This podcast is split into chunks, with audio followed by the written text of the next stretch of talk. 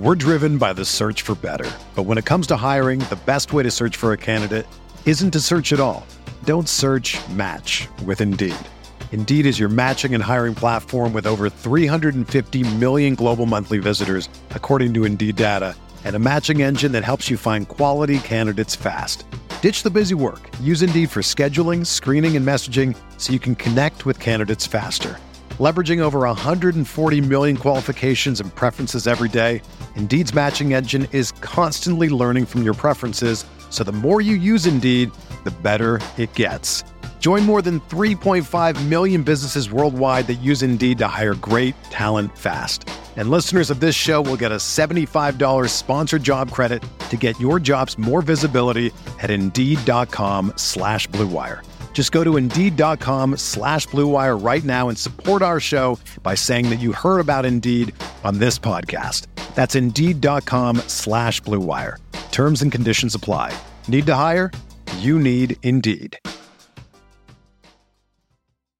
The headlines remind us daily the world is a dangerous place. The elites in charge say everything's fine, stop noticing. But you know better. And your gut knows that time is short to prepare for a world that is four missed meals away from chaos. My Patriot Supply has helped over 3 million families become more self reliant and is the company Americans trust to prepare. Go to mypatriotsupply.com and secure their best selling three month emergency food kits. Each contain delicious breakfasts, lunches, and dinners, averaging over 2,000 calories per day. Secure at least one food kit for each family member. For a limited time, save $200 plus get free shipping on all their Ready Hour three month emergency food kits. You're not ready if it's not Ready Hour Foods. My Patriot Supply also has solar power generators, water filtration units, biomass stoves, heirloom seeds, and critical survival gear. Shop MyPatriotSupply.com today. MyPatriotSupply.com. The baseball season is go, go, go. It's nonstop, relentless for every night, six straight months, and then hopefully another month in October. You also have work, friends, family, and a million other things going on.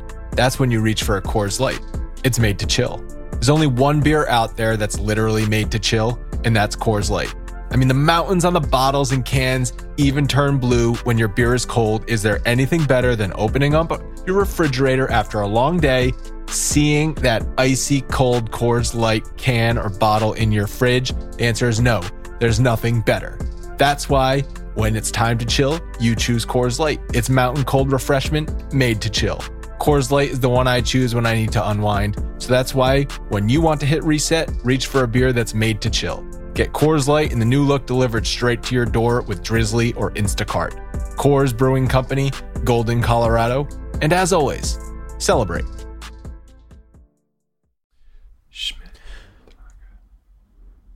What are you doing? I'm counting. We are breaking down all aspects of Yankee baseball. This is the Bronx Pinstripe Show with your hosts, Andrew Rotondi and Scott Reinen. Let's go.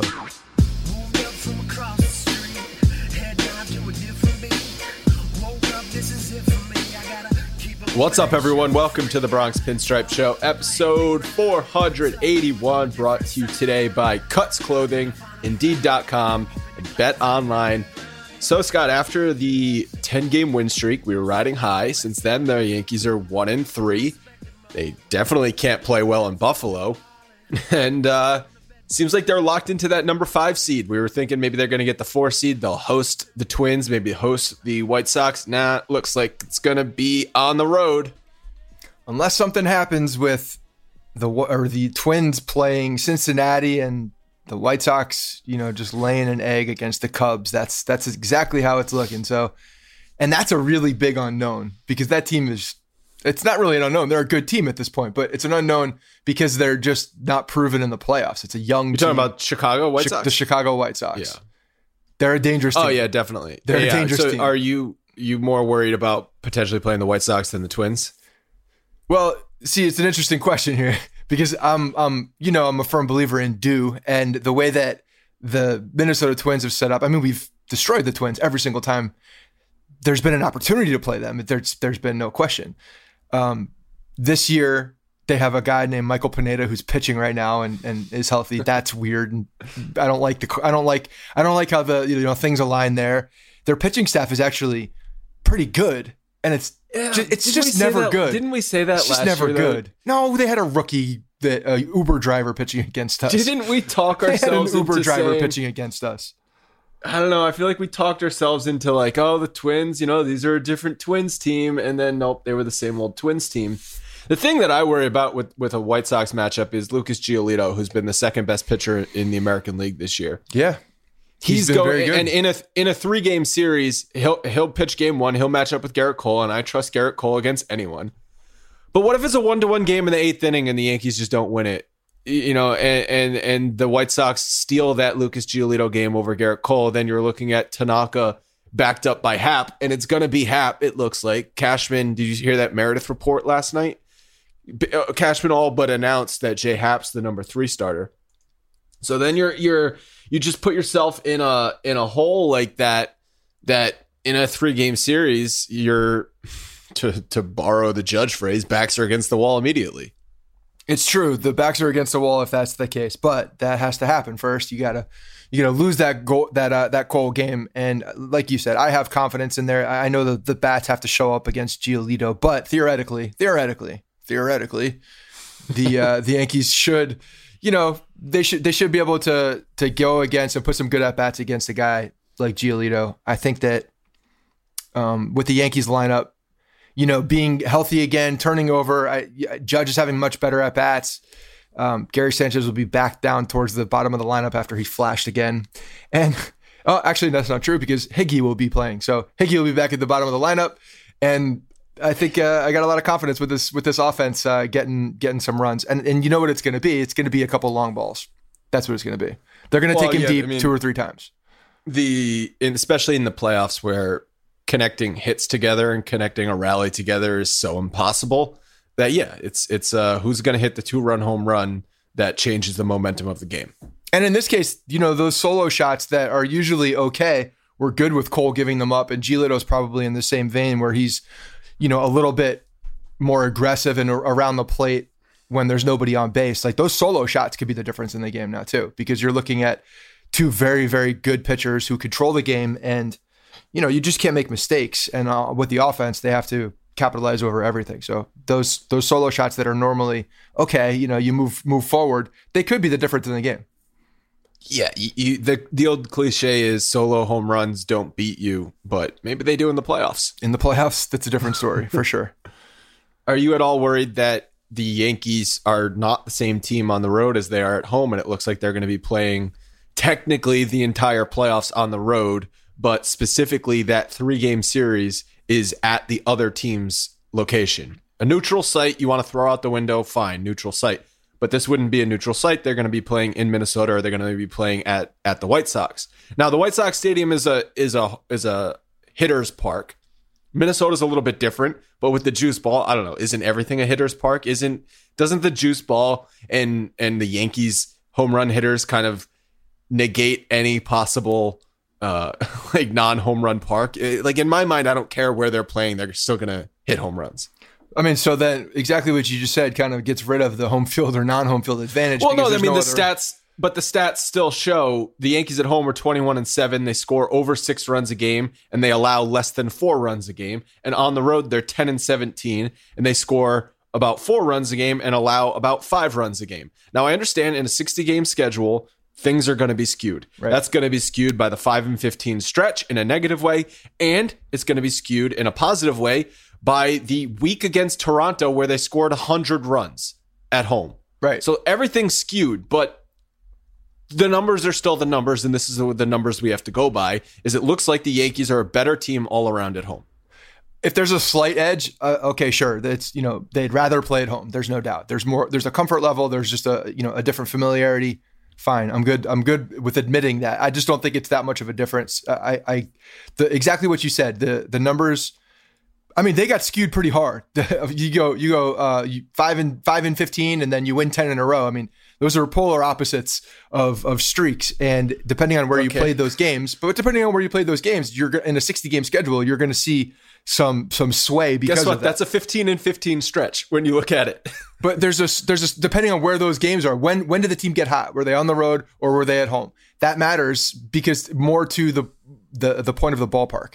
It matters when the team got hot and what team was out there. That five and fifteen team was a dog shit team that was running out there with you know with scraps. The, there was there was uh, not much to take about it when you look at what's going to happen and the the players that are in the lineup come playoff time. So I just I have a hard time looking at those numbers and, and taking anything from it. Go back, go back and look at the numbers from the last two years, and the the Yankees were you know overwhelmingly better better team at home with the Yankee crowd, and it didn't translate into the playoffs. It didn't translate into wins in the playoffs. I just I have a hard time really looking at what happens in the regular season based on the ballpark, and then uh, and then laying it on top of a short series in the playoffs. Yeah, and, and I mean, obviously the Yankees want to win. I mean, they were disappointed after last night's game. They're talking about how this we played. I think Luke Voit said they played like the bad news Bears. Last And- time Luke Voit talked about it and, and and and called out the embarrassment, they went on a 10-0 streak. So Okay, You know, knocking on wood he's here. the key. But so obviously, I'm not saying they're out there not not trying, but the emphasis for this whole season has not been get the number one seed or win the division or or get home field advantage. It's basically get in and try and get healthy and hot at the same time. exactly. And, and the one seed was out the window a while ago, so that was not even in consideration really uh, after the Yeah, last I mean, series. basically once once Tampa stomped them in the last series, Yeah. it was over. It was done. And then and then the rest of it, what are you going to do? Set up for like maybe this team will win or lose. There's just too much room. There's just too much flux in the schedules and people winning and losing and and and small difference between winning percentage and wins and losses between the teams of, you know, 3 through 6. I know there's a gap between us and the Astros, but you know, depending on how the the um the White Sox and the and the Twins finish the season, I mean the Yankees could move up you know a spot as well. So it's just not on them. So I don't I, I don't see how they could potentially even like look at that as a Well, I as a barometer at least. Yeah, I mean, I think there would have been so. So the way the the playoffs are set up is it's it's a bracket. It's not a just pure seeding tournament where you reseed after every round. So, and especially with all the unknowns on who's going to finish where, you and I were trying to figure it out before before the uh, the podcast. That's not something you want to figure out at eight o'clock in the morning. I will say this: it gave me flashbacks. Gives you a to, damn popsicle headache. it gave me fla- uh, flashbacks to last postseason when the Yankees would confuse the hell out of every. It wasn't the Yankees; it was Major League Baseball.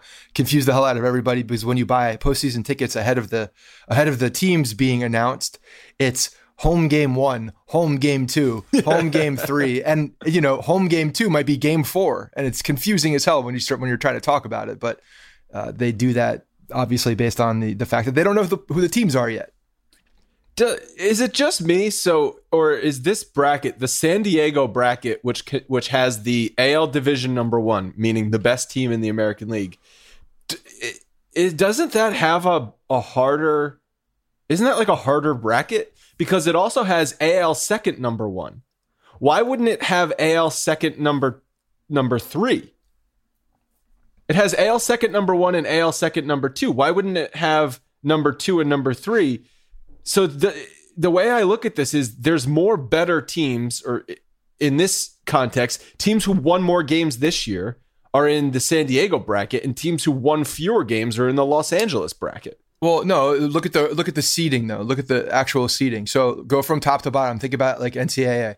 You got AL Division One on the very top. You got the That's number. the number one seed. yep, and you got the number two seed at the bottom, right where it should be, right? Yeah, Uh, at, the, at the very bottom. Then you go, um, then you go back up, and the number three seed is uh, again in the bottom bracket, uh, lining up for the number two team for the ALDS. So now the the, the basically they want to keep the the winner, the division winner, the AL winner, out of going, the ability to play the number two team. You, you know what it is? You- You're you are right, but I guess it's just it's just that the Yankees are in the in the in the Rays bracket, and, and and if things go to plan, the Yankees and the Rays are going to be playing in the ALDS, and you know what? That does not excite me. Well, no, and it's not good for the Yankees either because now that's a best of five series, not a best of seven series, and, and I actually think that that hurts the Yankees because of the the top flight pitching that they have that the Rays have at the front of their rotation, and I and I know that their bullpen's nasty as well. But when you now condense this series into a shorter five, five game- days, yeah, that's five what I mean Days. five in five days, right? Then now you're you're using every thread of your being in that in that in that bullpen in that rotation, and you lay them next to each other, and Tampa's just better.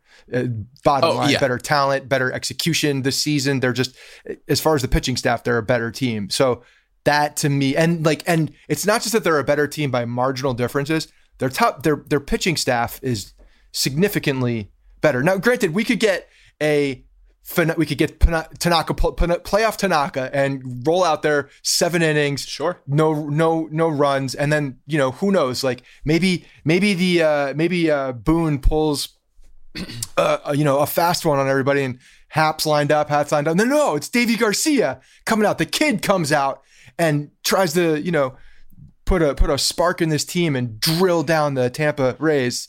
Huge storylines. He goes out there and pitches a complete game gem. Yeah, like a lot of these things could line up, but if you look at the, the look at the numbers and the players, Tampa's just significantly better. Yeah, and another thing I worry about in a series against Tampa is the manager matchup. And in a five game series that happens in five days where weird shit will happen, I do not feel confident about Boone going up against Kevin Cash. If Boone can just leave the players off that are going to hurt them in the in the lineup card, then we're good because that was a savvy move. Savvy move by him. Uh, yeah. You're talking about Tyler Lyons Yeah, not, uh, that- not making it onto the lineup. card? Right. They could have lost that game. Could have lost that game. It was a, good, it was a save. Well, what if he pitched bad because he had to warm up and get ready the night before and then not actually pitch? B, Can't- B can't- whips, Scott. Can't, can't buy it. B whips. Those Has he, has he been on a team? big time B whips. Has he been on a team this season? I don't know. I feel like that. I feel like Brian Cashman has Tyler Lyons hidden in a bunker somewhere at all times. Well, he really shouldn't. He really should not have Tyler Lyons hidden anywhere. Who is the other guy? Tyler Lyons, and then there was a right-handed pitcher. It was David like a Hale? right-handed. It was David Hale. David Hale was the other. He was always. He was he always was the right-handed Tyler Lyons. Yeah. Yeah, so there's you know there's uh there's that, but you're right. I think Kevin Cash has proven over over the the time that we've played them that he's he knows his team very well, like in and out. I he's got a better pulse on his team than he does than Aaron Boone does on the Yankees, I'd say. And you know, I, I think that they've had a ton of injuries as well. So, you know, there's credit to Cash here. It's not the same guys. It's not like they haven't been hit by the injury bug. Literally every team has, but they got hit hard as well. So there's um he's just proven, man. He, he's he's he's a he's an interesting manager because he does know the players inside and out, and a lot of the moves that he makes seem to be right. Well, they clinched last night. They were smoking cigars, and I gotta imagine. Did that you see their they- hats? the 98ers. The Yeah, 98ers? that's, that's not about guys throwing 98. They were the team was established in 1998. Eh. Okay. It, that's why they were wearing that hat. Why, then what about the shirt? Explain the shirt then. I didn't see the shirt. It was a stable of horses. Oh. Okay. Are you re- now the, are you- the shirt Now, yeah, okay. So he's wearing the sh- wearing the shirt, stable of horses, and he's wearing a hat that says 98ers. And you're telling me that there's not a connection there. Is that what you're saying? No, because I'm telling you that that's crazy. I didn't know about the shirt. Okay, I just saw the hat, and I, you know what? I still think the hat is about the 1998 establishment. Okay, because those hats are they didn't have those hats made. Those are like legit hats you sell like in the team shop. They're, they're they're a major league baseball team. They could get a hat made in in a in a in a turnaround time of a few days. I They're could a get a, I could get a hat made in a few They don't days. have the Rays don't have money for that. They spend all their money it. on nerds. the nerds. Apparently, they one of the nerds. Do you know what their nerd He knows how to embroider. The, the nerds also know how to embroider. Does that surprise you? Does that surprise you? their nerd payroll is higher than their team payroll. Of course it is. Uh, I don't even remember what I was going to say about Tampa, but uh, oh, I think that you know they this was a even though it was 60 games, this is a prove me season for Tampa. Like, hey, everyone's saying the Yankees are written into the division winner, but we're we're, we're right here. Our our 90 what they win 97 games last year or something something. They won like mid 90s games last year. That's not a fluke. We're going to win the division this year, and. I kind of have a hard time saying that the only reason they won the division is because it was a 60 game schedule. If this was a 162 game schedule, they were going to be right there for the division. There's no doubt. I mean, especially the way that the the Yankees team was playing when injuries happened. They just weren't the same that they that happened last year. And Tampa played, you know, they played decently well uh, throughout the entire throughout the entire thing. They're a deep team. They're just up and down the lineup deep, and then the rotation deep, bullpen deep. So Yeah, no, they were definitely going to be there. They're a good team. There's no doubt about it. We said in the beginning, I, you know, when we when I was talking with the the, the guys from uh, the the Locked On Tampa podcast when we did the previews, talked to them twice because the first time was right before COVID, the second time was uh, you know before the season started there was a lot of confidence going on around there. A lot of confidence happening, and and for good reason because they were a good team. I mean, he was definitely making some some lofty comparisons uh, about that pitching staff, and at the end of the day, he wasn't really wrong. Um, we knew the bullpen was going to be good, but it was all it, there were some there were some considerations with their with their Rays starting pitching, and it was about health, and they've pretty much danced, you know, walked the line where, where they're walking in with a you know a, a relatively healthy rotation. At least you get the top three guys with um, with Glasnow and Snell and, and and then Morton. I know Morton was out for a bit, but that's a guy that that's got you know the playoff experience. He's got the uh, the veteran presence. And then the other two are just like Snell, Cy Young winner, and then Glasnow. I feel like does have, has something to prove here. I feel like Glasnow is out there now with all the talent in the world with something to prove because nobody knows who he is. I feel like Glasnow when he's on, he's the most unhittable of those pitchers. I agree with you. I think Snell is probably down a tick. But yeah. And then Charlie Morton, I just, you know, he's just one of those guys that's annoying, will probably pitch well. Just because he's if you're going, veteran dude and knows how to do it. Yeah, I don't exactly know how they're gonna line up their postseason rotation, but if you're facing if you're facing Charlie Morton in a in a winner go home scenario, that does not sound fun. No, it doesn't sound fun. I mean, it sounds probably the best of the three options, but it's uh it's not fun. He's been there before. He's he's he's got that that experience. So and I, I, think that in the postseason, when you're talking about this, you know, post the uh, postseason experience does matter. I, I mean, it, maybe this year you could argue that it really doesn't as much, just because there's no fans and it's just going to be weird uh, compared to other years. But it's still pressure yeah. internally. Yeah, there's so many teams that are going to be in the playoffs this year, especially in the National League with the the uh, Padres and potentially the Marlins. But uh, in the American League, the White Sox are a brand new team to the playoffs the um, the uh, the Cleveland the Indians haven't been there in a couple of years, and that's another team that if there there be Shane Bieber, he that alone he could if you play Cleveland in a so I guess the Yankees would not be able to play Cleveland until the ALCS if if I have this bracket correctly if things remain the same. They would Am be right? the wild card number one. Number one. they're one. the wild card number one because yeah. Toronto's the wild card number two. Right. So they are in the Los Angeles yep, division. They're in the bottom. So if the Yankees played the Indians in the ALCS, they would be facing Shane Bieber in two games and then probably in a third game out of the bullpen. and he's been possibly the AL MVP this year. That's how good he's been. Wait, who did you say the we would play them in the ALCS? Yeah, what did I say? DS? Yeah, so it's a seven game okay, series. So ALCS, seven game series. So you'd you'd face him two starts and then probably a, a, a relief appearance. I like it better. It's a seven game series at least. Just yeah, it gives you more time, but it's still no off days. Ah, this no off days thing is really throwing me for a loop. I don't. I, I'm so so curious how it's going to affect teams and so worried for the Yankees that their pitching staff is not deep enough to last back to back series with no off days. I am pretty sure that Cone last night talking about Erik Kratz convinced himself that he was going to be a weapon out of the bullpen potentially for Aaron Boone at some point because of the no days off and the fact that he's got you know just a filth a filthy uh, a filthy knuckleball. So I I actually think David Cone has also gone a little mad and convinced himself that this is probably a good option. And maybe he's not wrong. maybe he's not wrong. When you get down, Did you see, you know, the fourth day in a row and your bullpen is trashed because your starting pitchers have gone two innings if I if Erik Kratz envision a scenario where the Yankees are in the ALCS game 7 it's the 14th inning. Every other arm is just hanging off the shoulder. In comes Erik Kratz to just give him length and the Yankees win that game. He'd be the number 1 legend in Yankee history. He would, would the folklore would go on for a very long time. Yes it would it would be probably the most you know appropriate thing for 2020 as well. So I tweeted out last night. Imagine back on March 14th, the day before everything shut down because of COVID. Someone told you that Erik Kratz would be throwing knuckleballs for the Yankees on the mound in Buffalo against the Blue Jays. what the hell is going on? Oh my god! In a number in a, one, in not not in a not in a uh, not in a regular uh, in an empty minor in an empty minor league park. retrofitted park that you can't see in. The clubhouse is out in the parking lot.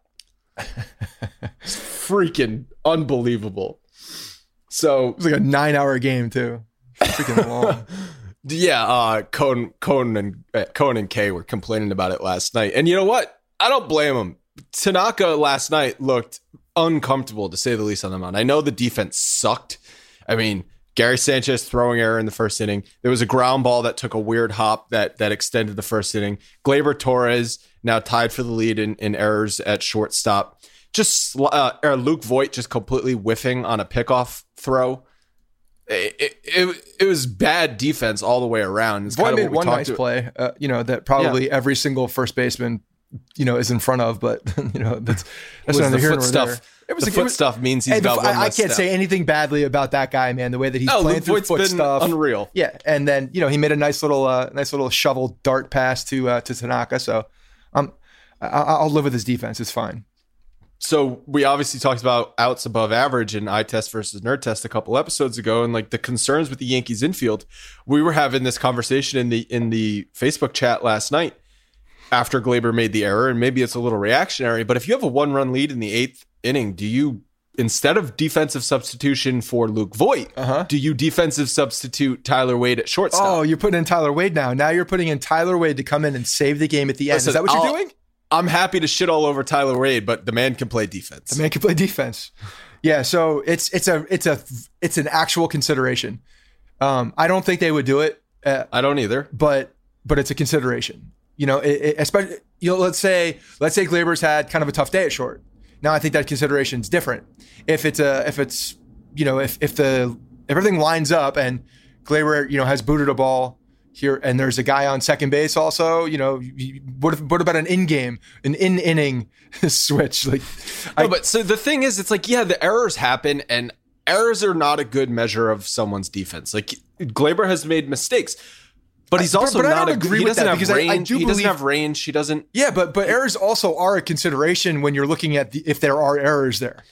Okay, yes, like because errors can be mental. And do you remember that inning uh, a couple years ago? Elvis Andrus made three errors in an inning. Um, Yeah, it's it's like the, the, dude on the Blue Jays right fielder. playoffs. It's like Frazier in right field. they can be mental. yes, you could go not block. like- you could go not block for an inning. And But and my point is, my point is, Matt Chapman. I know he's injured now, but Matt Chapman a couple years ago led the league in third baseman errors. You would never defensive substitute for for Matt Chapman. well, the reason he's there is because he's a vacuum and, and gets to every ball, right? So Yeah. there's considerations, but so it's not the end all be all, is what. but I'm when saying, you don't errors. have range and you have errors, Yes. I'm looking Mental at that as the red flag. mental mistakes for Gleyber, and I don't think they would do it either because Gleyber, I think, is their future at shortstop, and it it might they they I think would consider his his confidence if they were to. I, well, I, I think it's more of a consideration of the the bat that he holds when he's up at the plate that could Okay, but what a if he- What if he made the last out of the seventh inning? Okay. And that you have a one run lead and Zach Britton's coming in for the eighth inning. and you have a ground ball one run lead. Yeah, I, I'm still keeping him in because you can't you can't you Okay. can't play to to hold that one run lead and and just assume that that's not going to happen. Like you got to make sure that you're prepared for the rest of it, and you don't want Tyler Wade hitting in the three spot, the four spot, the five spot, wherever Gleyber is going to be hitting either. Uh, Mm-hmm. You know, behind you know productive players that have the ability to get on base. Like, okay, maybe he could bunt, maybe a good bunt situation potentially, but. Yeah, the defense probably does not outweigh the the loss at offense if it comes up to a situation. And and I know what they like to do is they like to take Voit out of the game and put DJ at first and put Wade at second. But um so that's their sort of defensive replacement. flip Gleyber, put him at second, put Wade at short, start playing musical positions. You know what? here. You know what? Well, see, the, the concerning thing with Gleyber is that when I think he has regressed each of his three seasons in the big leagues defensively. Do you remember when he came up and how how good he looked at second base in 2018? And they said, "Oh, he's going to get even more comfortable." And you think this is good? You should see him at shortstop because he's got natural instincts at shortstop. I haven't seen that. I think it was such an easy storyline because he was a shortstop coming up that he's got the natural shortstop instincts. Everybody, you know, everybody uh, always puts shortstops on a, on a pedestal and as the you know one of the better defenders on the on the infield. And growing up, usually the kid at shortstop is always the good, the best defender on the team or best defender on the infield. And he just, I don't know, he just hasn't.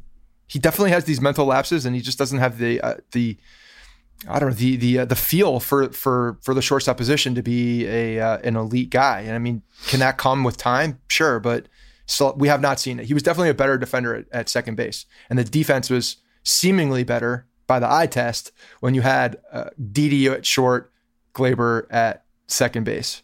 Um, so, when you know, it's funny because when you see a guy like Gleyber at short and the range that he has as well, I, I don't understand how LeMahieu has never ever like gone over to shortstop. Not not just with, with the Yankees, but like w- even with Colorado. I know he played short. I think it for at least a, a short time when he was at LSU. I, I, I would just not be surprised if we put DJ LeMahieu at shortstop that he'd be probably uh, the second best shortstop on the team behind Tyler Wade. Yeah, it's um, I know what you're saying, but his his footwork is fine. Like he's got good. I know he's not the fastest guy. He's not the he's not fleet of foot by any means, but he's got a he's foot, big. good first he's step. so big. He's like sneaky big. I mean, Jeter was Jeter is no, he six, he's bigger, six three, six four. I mean, he's he's yeah, a, but LeMahieu just looks a Rod also. I guess yeah, A Rod's a good comparison. Cal Ripken, I mean, A Rod, like A Rod was an elite. whole thing. A Rod was an elite defensive shortstop, and he was as big as Machado. Was. Machado, well, yeah, he was a third baseman though. he played short. So, do you think that was Tanaka's last regular season start as a Yankee last night? Uh, you know, we've he, been talking about this. It would not surprise me. I, uh, yeah, go ahead. The tweets. Well, no. So, I did, so he, so Bryan Hoch tweeted that Tanaka said on Zoom that as he warmed up last night, he thought about it being his last start of the seven-year deal with the Yankees. And then Tanaka tweeted after the game. It was in Japanese, so I translated it. Um, that's because that goes well all the time. That's why it might sound a little choppy and it uh, is long. I guess you you translated it or you hit the little button that says translate on Twitter because that's what I did. I went to I went I looked up my uh, I have a English to Japanese dictionary. Oh yeah, and I translated it. Yeah. Then then how did you not know what yowai meant?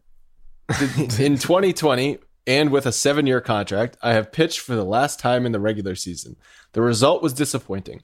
However, I still have a chance to start over in the playoffs, so I would like to make adjustments from tomorrow. Uh, I would like to look back on it after the season is over. That was his tweet. Okay, so there's a couple of things you could take from that. Tanaka being uh, a guy that you know is very matter of fact. He understands that his contract is up, and and that, oh, that it was yeah, just strictly facts. Strictly facts. I'm, I'm talking facts here. Seven year deal. Fact. Last regular season start of his seven year deal, fact. which yep. he referenced. He Factual. referenced. He referenced the uh, length of the deal. Yep, fact, and, not opinion. And now that is over. Mm-hmm. And so now he is disappointed that he did not close out the contract that the New York Yankees baseball club signed him for to pitch on their team in the regular season. And he's reflecting on that because he wishes that he could have appeased ownership and management and gone out as a, uh, you know, as a, as a winner and not a guy that does not fulfill the the term sheet in which he had signed. So mm-hmm. he he's an honorable guy. He likes to he likes to make sure he's on top. Factual factual man. All yeah, a lot of facts spit here. There's there's really not too much to read into it, especially since we're translating, and there could definitely be something. You know the you know the term lost in translation. Definitely could be something here with the way that it was. You see that movie? Have you seen that movie? I don't think I've seen that movie. That's a movie with Scarlett Johansson and Bill Murray about going to Japan. There you go. We've come full circle. I'm, I, don't, I'm I don't know where to go from here. I'm 83% sure I'm right on that. That's what that movie's about. so Tanaka finishes the season 48 innings pitched, 3.56 ERA, 44 strikeouts. And that's uh, you know, that's about that's actually maybe a little bit better than where people would have projected Tanaka for a regular season. You know, he usually has one of these stretches in a in a full season where he might need to skip two starts for whatever reason, or he might have a bad stretch. So his ERA might have creeped up closer to four. But knowing what we know about Tanaka, and people love to talk about playoff Tanaka, and he has been an excellent postseason performer. There's no denying that. I still am of the opinion that you can't assume he's going to just flip a switch in the postseason, but every year he seemingly has. So whatever. What is the contract you are offering him? Are you offering him a contract in the offseason or are you uh, letting him walk? And if you are offering him, what's the contract? Have you looked at Tanaka's age recently? He's 31. He's an old 31. Right.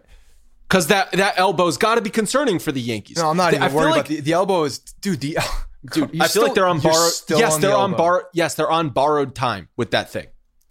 Okay. No. Look, look what look what happened with Justin Verlander. Look what happened with all these pitchers that avoid injury throughout their career, and then boom, it just catches up to them at, at some point. Verlander's 36 years old, 37 years old, 37 years old. I, okay, but Tanaka had all those innings in in Japan, all these innings in the American League. I- I- he is Verlander pitches how many uh, how many complete games a year compared to what Tanaka pitches? It might be they might have evened out at this point Wait, with the amount of five these- inning we- five inning starts that he's had. We heard about the Tanaka folklore about him throwing like 160 pitches. I agree in- with you. I'm not disagreeing. I- I'm I'm I'm I'm busting chops on that one, but I, I agree that he's an old 31. When I looked at his age, the reason I asked you that question is because I had a I had a brain fart when I was just about to think this, so I looked it up to see what, how old he was, and in my brain I had like 34, 30, 33, 34 years old. For, for whatever reason in my head, and then I was thir- and I saw 31. I was like, "Oh shit, that's right. I forgot that he's that young." And you're he does feel like an older guy. He's like one of those guys. He's like the um, uh, you know, the guys that come up when they're into the bigs when they're they're 18 years old, and you look back and you're like, that guy must be 35 years old. He's like Starlin 28. Castro. Starlin Castro, yeah, perfect example. You're like, I can't believe how young he is. He's been around forever, and and while Tanaka hasn't been around forever, he's been on this team for a long time. It seems like he's been around- Seven been years. We just learned that time. from his tweet. Right. And we knew that though. Uh, but it seems like we've been hearing about it for even longer. And we knew about, you know, how he pitched those, you know, two games in, in one day or, all, you know, all of these things about him pitching extended innings in high school and coming up in Japan. So yeah, I don't, I'm not looking at the elbow as, a, as a, as much of a, I'm sure, look, it's a consideration. There's no doubt that the medicals will all come back and they will give a report on it and it will ding him for a contract. But he's been pitching with this, with, with no issues for what, two and a half years, three No, years? Here's where the issue has come up, though. He's basically, bec- I- I I would imagine because of his his arm, something is causing his. He has abandoned his fastball because it's not the same fastball. You're telling me that's not injury related at all? Zero percent. I, I just have a hard time chalking it up to injury because now his arm is is what it is. It's like maybe the injury has played into, you know, the how it's deteriorated over time and like other parts of the arm. Yeah. I, you know, I don't know the the anatomy of his arm right now and, and what the elbow looks like. I don't know how because it very well it- there was this it was a partial tear. It for all intents and purposes healed by now. Scar tissue. It's it's it's not a tear any longer. So it's it's not and it has not flared up as an issue. So I, I know. To me, it's a I'm- I'm non-issue. shocked by I'm shocked by that. So so knowing what we know about Tanaka, he is an old 31. He is at this point a finesse pitcher who requires missing bats and outsmarting teams and, and getting soft contact. He is a mid to high three ERA pitcher who's probably like a five inning guy. Do you agree with those things? yeah, I do. What kind of contract are you giving him? Two year deal with a third year option. Like I'm giving him an, uh, a J Happ deal. The J Happ contract. Yeah. that's exactly where I landed. I I even guaranteed the third year, so I said three years, eighteen million, which is fifty four million dollars for three years. I am not going more than three years with Tanaka. I think you're setting yourself up too much for risk. Yeah, I don't disagree. I think it's um, I think there's going to have to be some kind of an uh, an option in there because if he if he exceeds it, it could he could exceed it in a big way.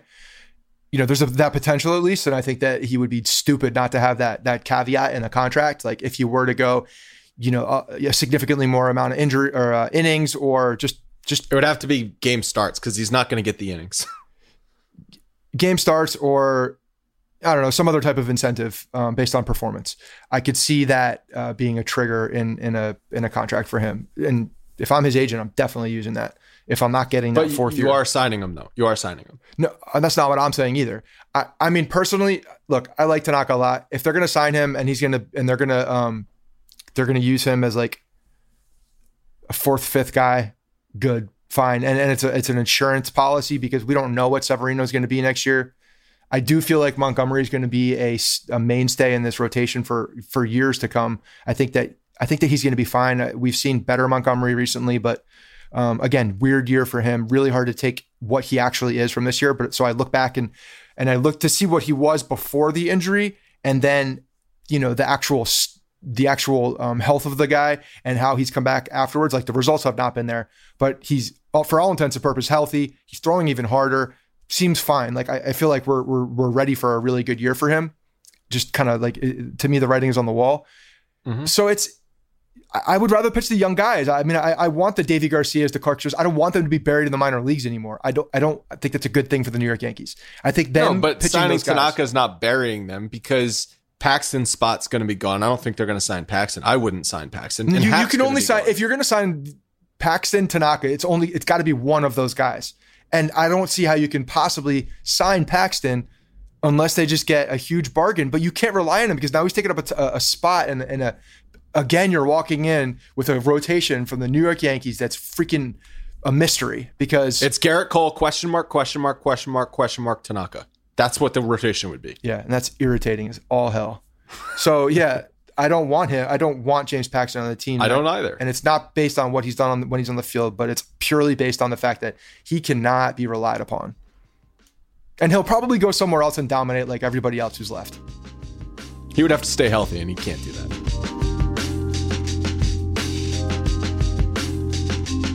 Even though sports had a break, your business didn't.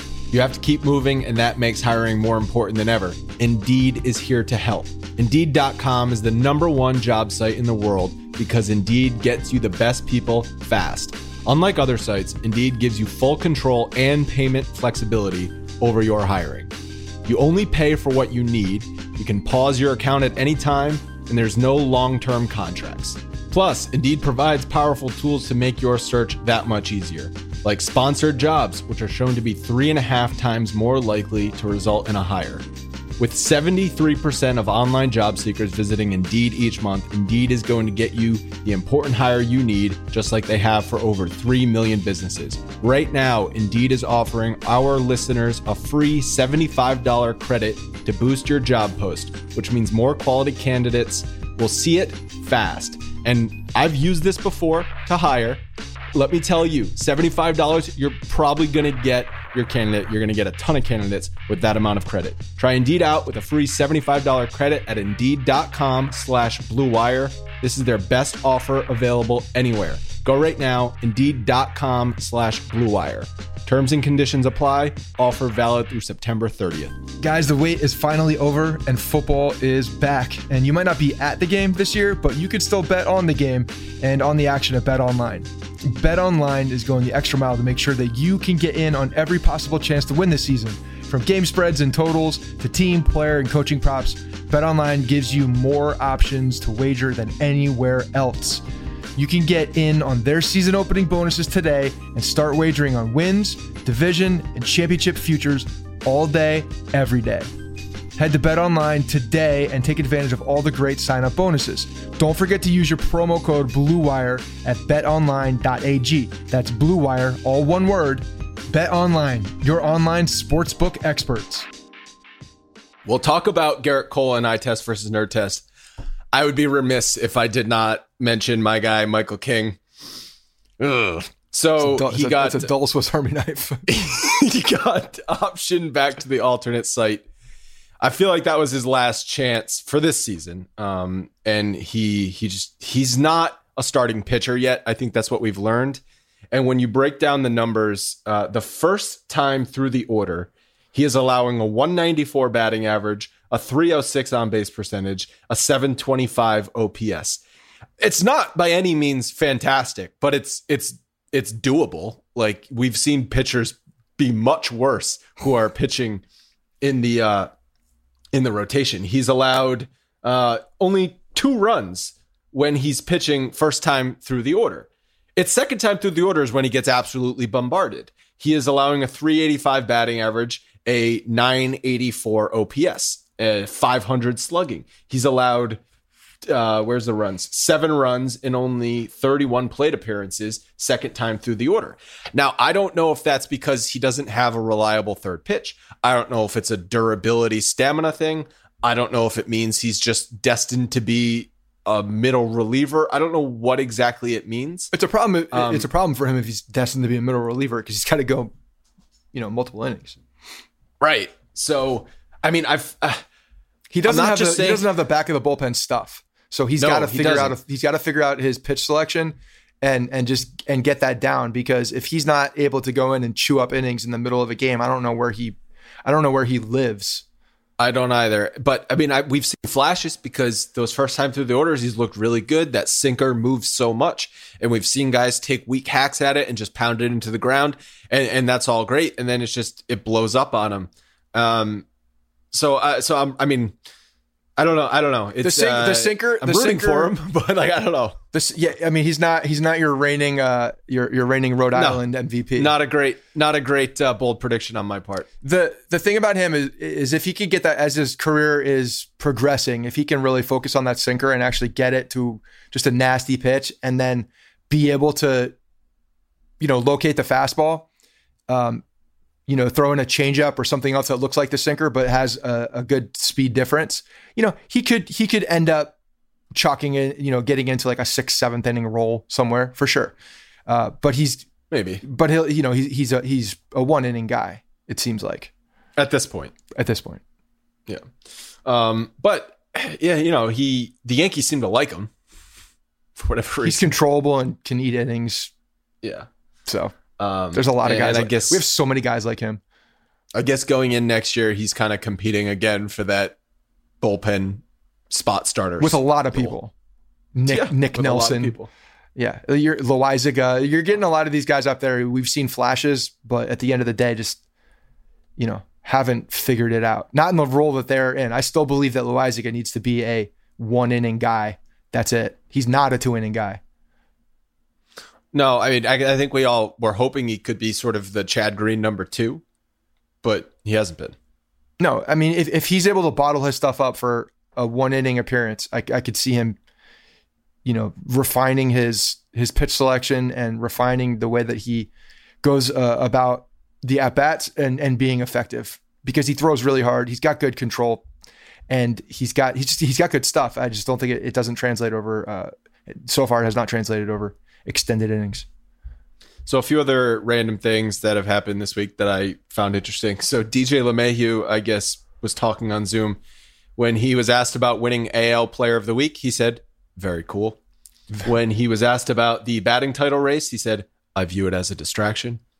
And then when he was asked about celebrating the postseason berth with a glass of champagne in a hotel lobby, he said, "It's not as fun as doing it in a locker room and trying to burn each other's eyes." I love this man. I, I mean, I'm gonna be. I'm gonna be so upset if they don't resign. You're going to him. be inconsolable. I, I'm, goes I'm like this is this is one of those guys. I was I was not happy when Didi didn't sign. I also wasn't surprised. DJ LeMahieu is a different story. You cannot lose DJ LeMahieu. You just can't. He, he is a he is the freaking like the spine of this team. He is everything. he, you cannot Well, it's lose not this just- guy. it's not just it, but but we talked about this uh, at some point over the last week as well. Who's gonna play second base if you don't resign him? They made a decision to let Didi walk, Gleyber to shortstop. Who's your second baseman if it's not DJ LeMahieu? It's not Tyler Wade. As much as you love Tyler Wade, it is not Tyler Wade. I, I you, you you're putting words in my mouth here. I've told you why I love want Tyler, Tyler, Wade. Wade. instead of DJ LeMahieu, you mother. D- Mother- Tyler Wade is a is a great last guy on the bench. That's it. That's it. That's all I. That's as far as I go with him. How many times For, you said let's that? take, can we be clear on this? The as far as I go on Tyler Wade is I think he's a good last guy on the bench because he can run, bunt, and play defense. That's it. That's why I like him.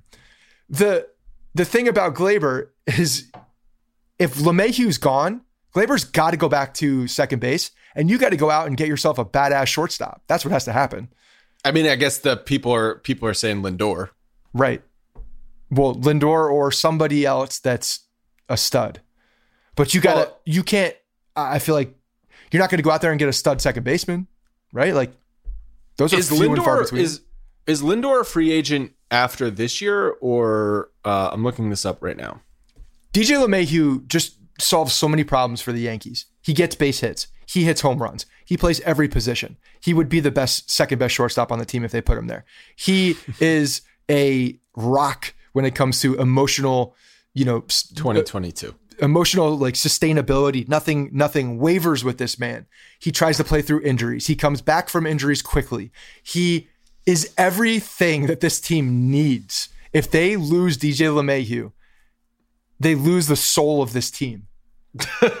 they lose the so- spine of this team. It's it's a I can't understate it enough. I can't. I'm sorry. I- I, I can't him overstate it enough. It's No, it's, yeah. it's huge.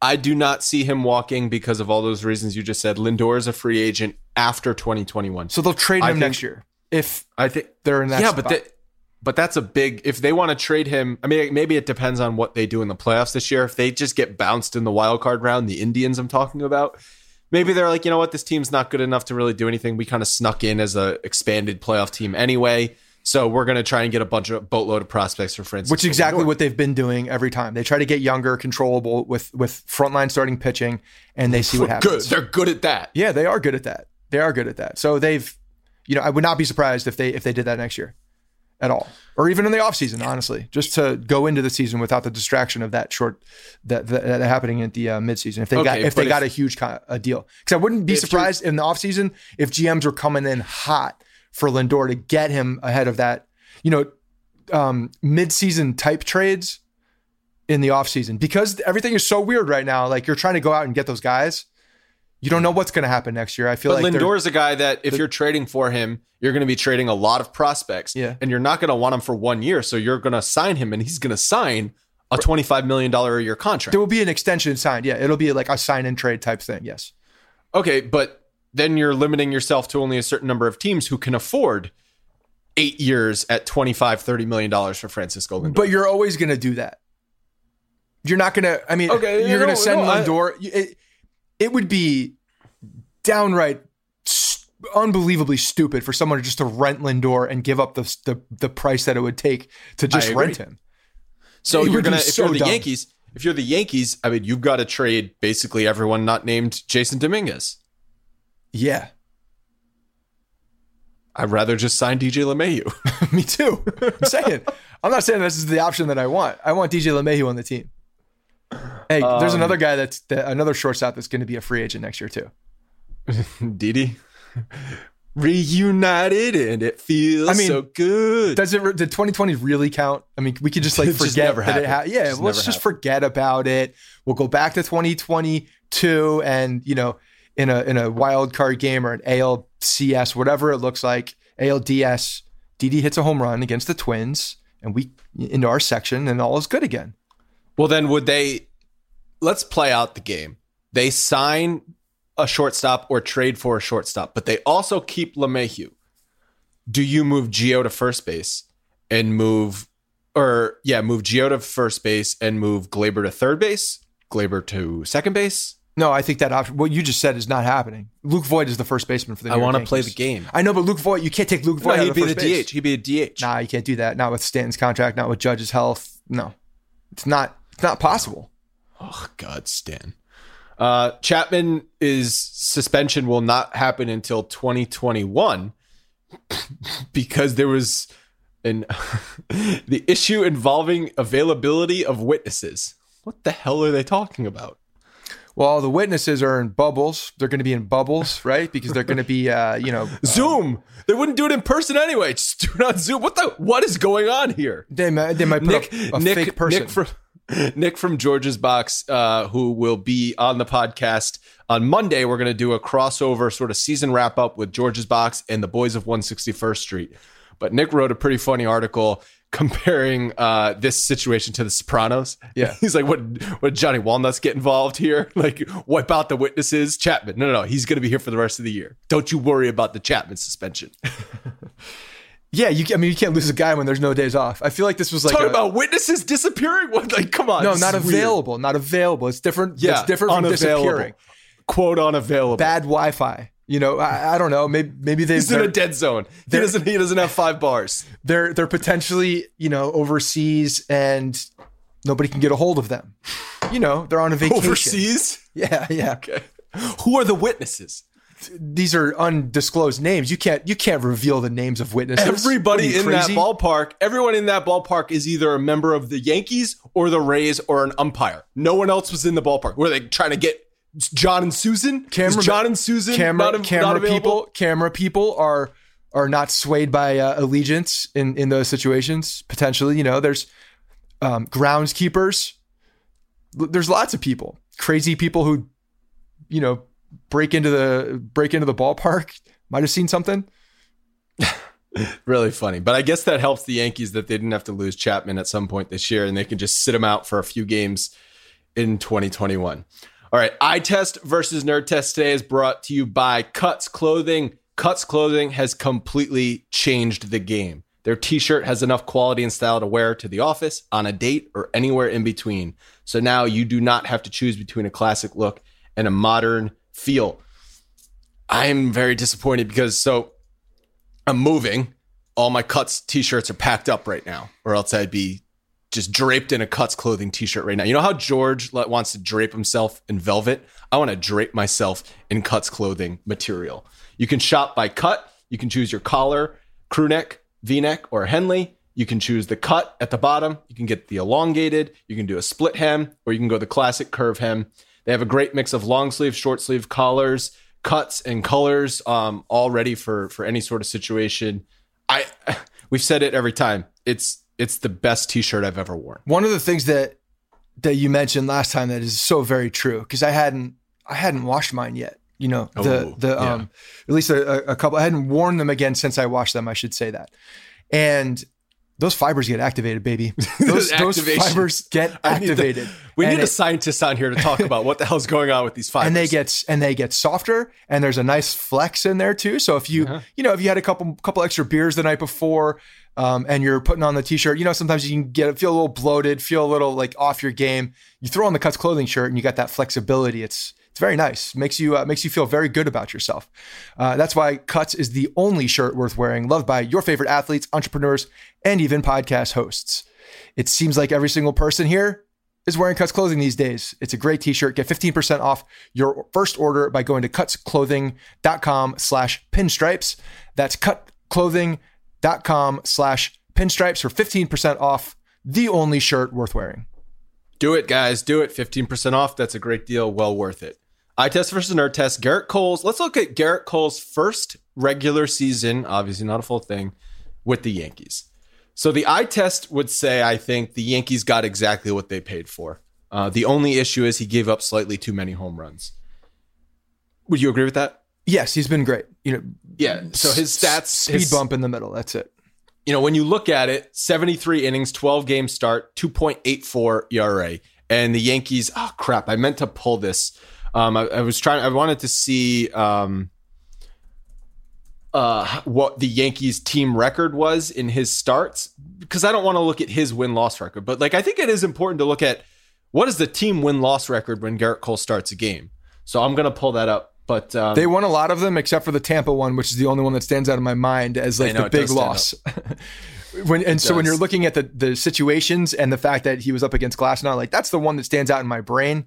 It's a little unfair to think of that one and only that one when you know Well, when, when we're looking back because that could have lost them the division, though. That could have been the turning point. This for the team, this team was not winning the division. Uh, yeah, I'm sorry, they, they if, were they- not. if Gerrit Cole shoves and pitches eight shutout innings that night, maybe that's a different story. it doesn't change Tyler Wade going out there and being a starting player for your team for multiple games. I'm sorry, it just doesn't. It doesn't change that. It doesn't it change the fact. comes back to Tyler Wade. it doesn't change the fact that that um, the team, you know, can't hit in certain in certain days, and then you know striking out at, at a ridiculous clip, or you know that they have three catchers on the team. Like this team was not winning the division. I'm sorry. When you have three So- catchers on your active roster on your team, you're And not. one of them the has pitched twice. One Yeah, of one, them has and your pitched third, twice. right, and he's pitched and been effective. when your announcer is talking about him being a bullpen weapon in the playoffs, things are getting crazy. Yeah, things are getting crazy. Not a not a uh, division winning team. So Gerrit Cole in Gerrit Cole starts. The Yankees went eight and four this year. They did get to sneaky start him twelve times because of all those. In the beginning, it seemed like he was starting every game. Yeah, uh, and they they lost four in a row in the middle of the season. That's sort of when they the team was tanking. So the, that's not was not expected from Gerrit Cole losing four consecutive Gerrit Cole starts. Like no one no one would have said that's going to happen. Uh, the nerd test, though, says he was really good, but not elite like he was in Houston. And it's a little unfair because maybe given another 15 starts this year, he would have been just as elite as he was in Houston. I guess we'll never know. And really, it all comes down to how does he do in his playoff starts. If he gets hit in the playoffs, people are going to look at this year as it was a failure. If he is nuts out, not nuts out, lights out, lights out lights out. If he nuts up and his light lights out in the playoffs, then this this season is a, is a wild success for people. Uh, some of his numbers rank him in the top 10 in Major League Baseball. Others rank him around 25 to 30. Um, his 2.84 ERA is really good. 3.87 FIP, so slightly worse, uh, about a run worse than his ERA. 3.24 expected ERA, 1.5 fWAR. So the nerd test says he wasn't quite as good as, as his traditional numbers, but he did still have 11.59 strikeouts per nine innings. The, the, really, the home runs are the only thing that jumps out 1.73 home runs allowed per nine innings. If All you, of his StatCast ranks are, are really good. I mean, he did give up hard velocity, but that's, that's the home run issue that we talked about a, a thousand times. Can we take out the? Uh, can we take out or can we just focus on the Higgy starts and then look at what he was?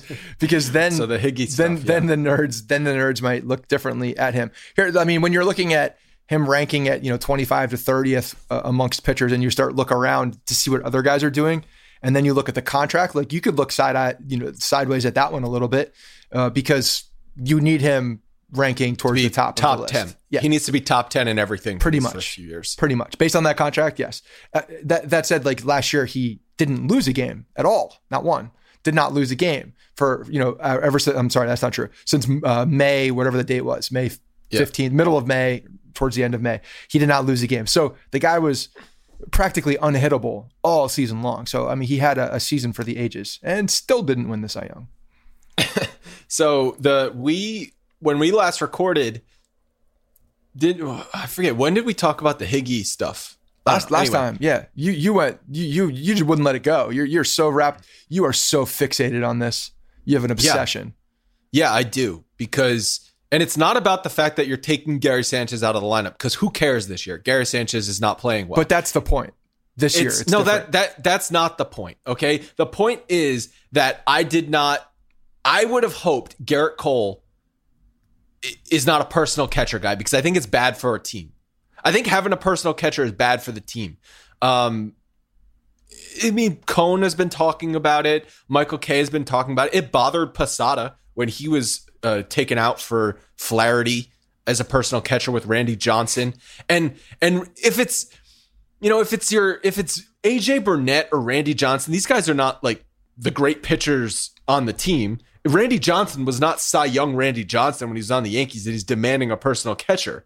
And now you've got your ace, your number one pitcher who you signed for nine years, who you are relying on, asking for the backup catcher. I just, I have a problem with it. Yeah, I do. I don't want to go down this road again, but I will say this. I think it's more of a, I think it's more of a sign or, and more of a, just a, a knock on your starting catcher, quote, starting catcher, than it is on the guy asking for somebody different because he's clearly not doing the things that he needs to do to be on the same level as your your your your franchise player basically by based on contract the guy that you've brought in to be you know the best the most elite guy in the league.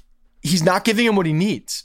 And that's a that's a problem that's so do you, that's my biggest problem. Do you say that was the same thing with Jorge Posada when AJ Burnett demanded Jose Molina? AJ Burnett was an Posada. asshole when Randy, Randy Johnson, Johnson, was an asshole. Yeah, I got you both of those. Okay, maybe Gerrit Cole's an asshole. He's not.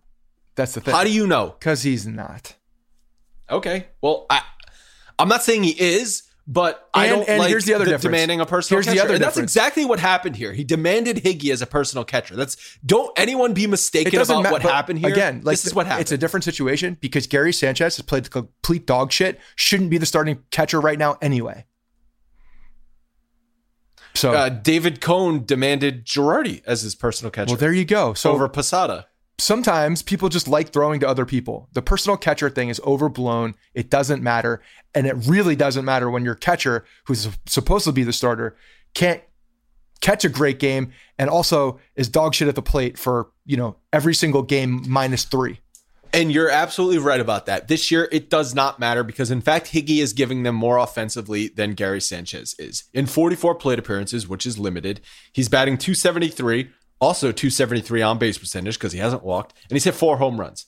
Uh, and there's that story about how Cole and Higgy, Cole threw to Higgy when he was 14 years old. I, I don't know how we missed that. That was like a, I guess they grew up in the same area. I don't know, whatever.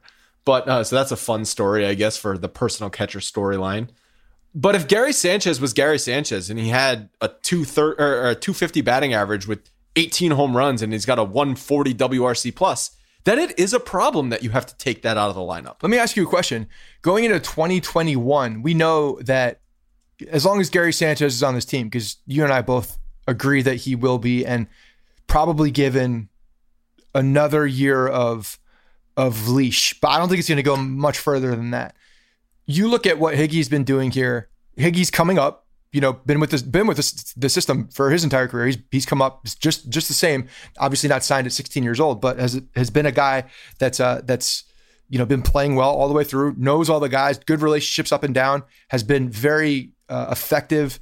Now, offensively, we're seeing maybe a turning point. Uh, defensively, he's a good catcher. The the guys like him. Do we have ourselves a competition? Because if if you No. take the numbers or sorry, take the names away, and you look at what they're doing It's 44 plate appearances. Don't look at Uh, Higgy's offensive stats. I'm just saying, you take their names away and you look at what they're doing.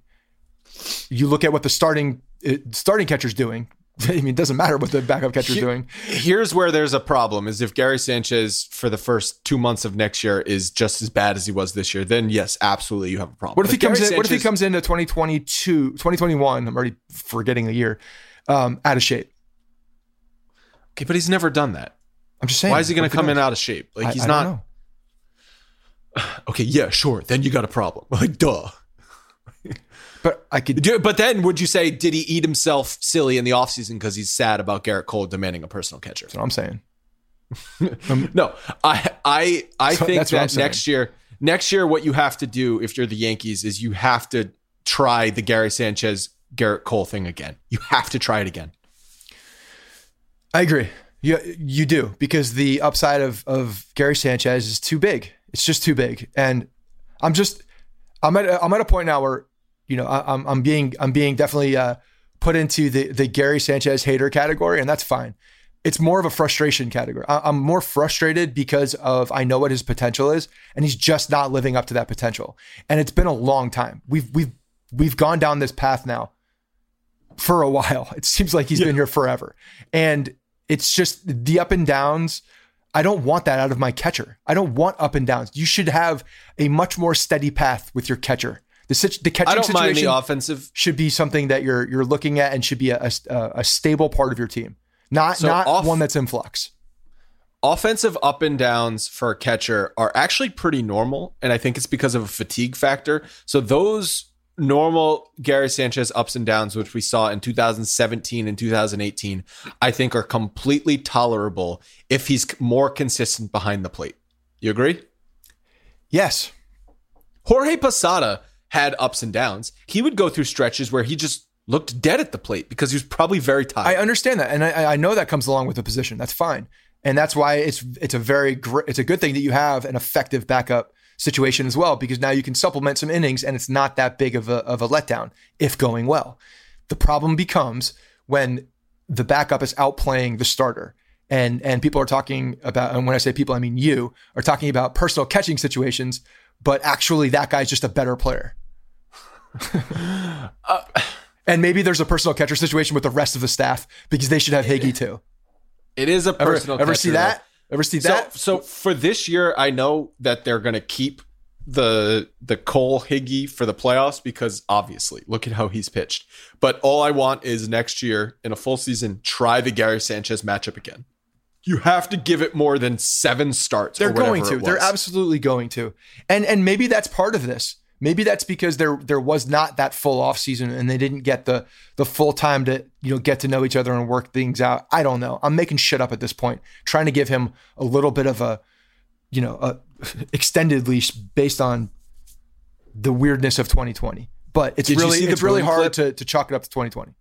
Did you see the Boone clip when he was asked about Gary's asked about personal catchers? It was hilarious. So he's asked about the Cole Higgy personal catcher, and he immediately goes, "You know, I don't love it." And then he realized what he just said, like, "Oh shit, you know what? Uh, Gerrit Cole is asking for, you know, so, uh, but in certain situations, it's okay. Like, so he completely just like immediately we got his thoughts, which he doesn't like it.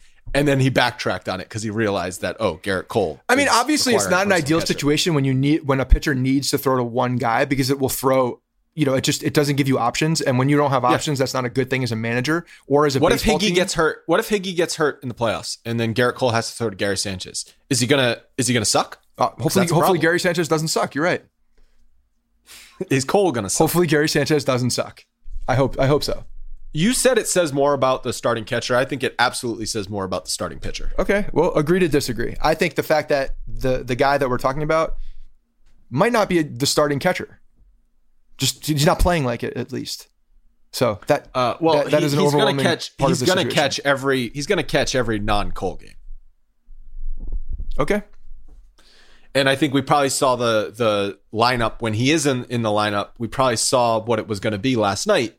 LeMahieu, Judge, Stanton, Voit, Gleyber, Hicks, Gio, Sanchez, Frazier. That was the lineup. Not exactly what I would do, but So I mean, this it does Pretty beg good. the question, given the situation and given the season that he's had, is that is that the right move for him to be catching the rest of the guys right now? Right now, not not Gary Sanchez by by by hope and, and projections and and this is what we think this guy can be. Right now, is that the right move? Is he the better player to play? uh, I think yeah, I think he is. You, right now, you think he's the better player? He's playing better. Yes, Okay, you're he's better than Kyle.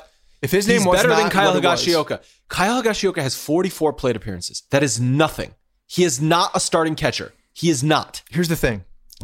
He, you look at Gary Sanchez, the amount of plate appearances that he has, and the production that he has. Uh-huh. Tell me which one's worse. Not having the we just the, the talked sample about size? Gary Sanchez. Didn't we? Wasn't it like almost exactly 44 plate appearances that we talked about in eye test versus nerd test? Gary Sanchez's last 44 plate appearances were like 116 WRC plus. So basically exactly what Kyle Higashioka has done in 44 plate appearances. I'm just I'm just uh, I just have seen what's what's happened the other outside of those 44 plate appearances, and it's been dog shit. So Yeah, it's been terrible. Let's- and he had a putrid at bat last night in a in a key situation. The Yankees were just lifeless. They left the bases loaded a million times, and Gary Sanchez had a key spot uh, in uh, bases loaded. I think it was the second or the third inning, and he swung at a pitch in the dirt. It's extremely frustrating. I know that, but guess what? Higgy wouldn't have done shit there either. well, you can't say that. Ugh. I hate personal catchers. Gary Sanchez is the problem here. It's if he was playing the way he was should be playing, then we wouldn't have the situation. At the end of the day, Why is it. Gerrit Cole the first pitcher to require a personal catcher with with Gary? um, this is going to be tough because he's the only one that's been on the staff for you know a, a while. That's that's uh you know demanded the type of things that he's just leveled up. He's just a level up. And, Uh, and clearly, I mean, Gary's th- not think about all the think about all the pitchers that have been throwing to Gary Sanchez since 2016. You know what we need? You know what we need? We need to know. We need to know why. We really Why need to know why. Why? Why Why? he- Why, does Gerrit Cole not like throwing We're to Gary never Sanchez? gonna. We're never gonna. That's what we, that that answers our questions. What's the actual reason? We need Yeah, to bug his house because that reason is going to say something about pitch selection. It's going to say about the the way that he does certain things. It's going to be I can't imagine it's pitch pitch selection because the catcher does not dictate the pitch selection. it's going to be something along the lines of prepar in the in the ilk of preparation. Guarantee it. It wouldn't surprise me if it's just a mental thing where he's like, you know what, I'm afraid to throw something in the dirt, or Gary Sanchez isn't framing this correctly, or Gary Sanchez is doing that weird herky jerky thing, which apparently steals strikes, but I don't know how it steals strikes because he takes a like ball that's on the corner back there. He takes he takes a ball that's already on the corner on the black, a beautiful pitch, and then yanks it back into the middle of the plate. Uh, no, so pitch selection, I understand that if you're completely in sync and in rhythm with your catcher, pitch selection can be great because you don't have to shake him off.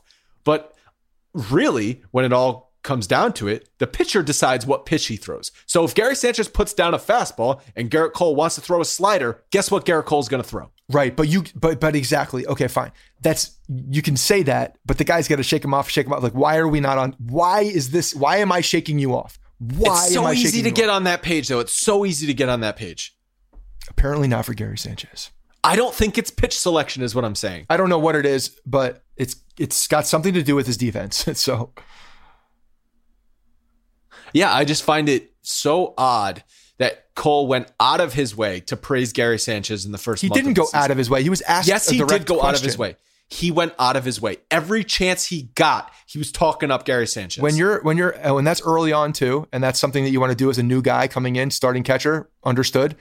But when you're asked a question, you answer it in a way that's non, you know, you don't want to like ruffle feathers. I understand that. do you know why I, I really hate personal catchers? Because I hate talking about it. You and me both, baby.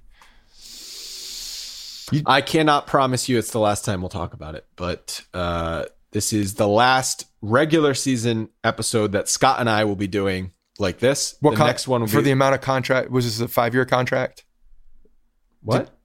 Are you going to reflect on this on this show to see if and uh, because it's the last Yes. regular season show of your contract?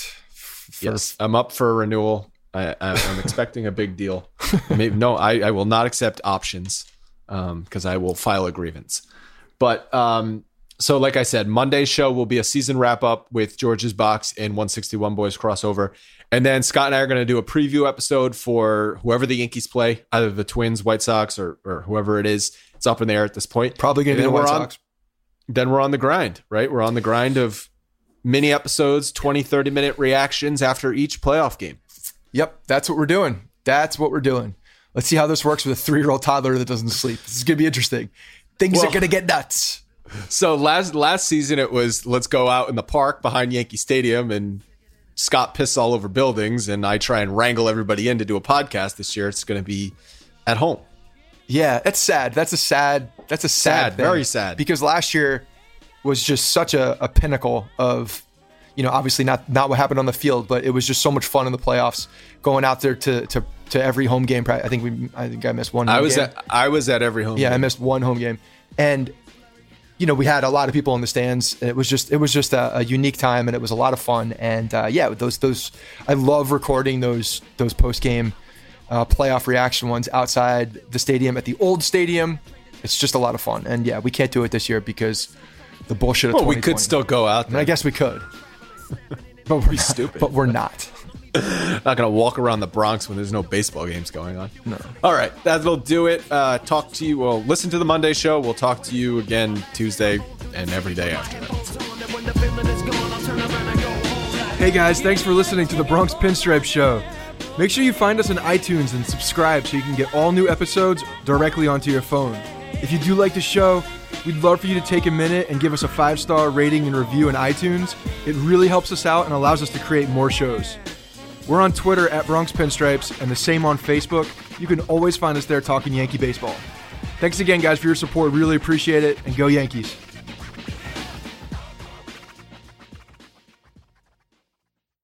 This is the story of the one. As head of maintenance at a concert hall, he knows the show must always go on. That's why he works behind the scenes, ensuring every light is working, the HVAC is humming, and his facility shines. With Grainger's supplies and solutions for every challenge he faces, plus 24 7 customer support, his venue never misses a beat. Call click grainger.com or just stop by. Grainger, for the ones who get it done.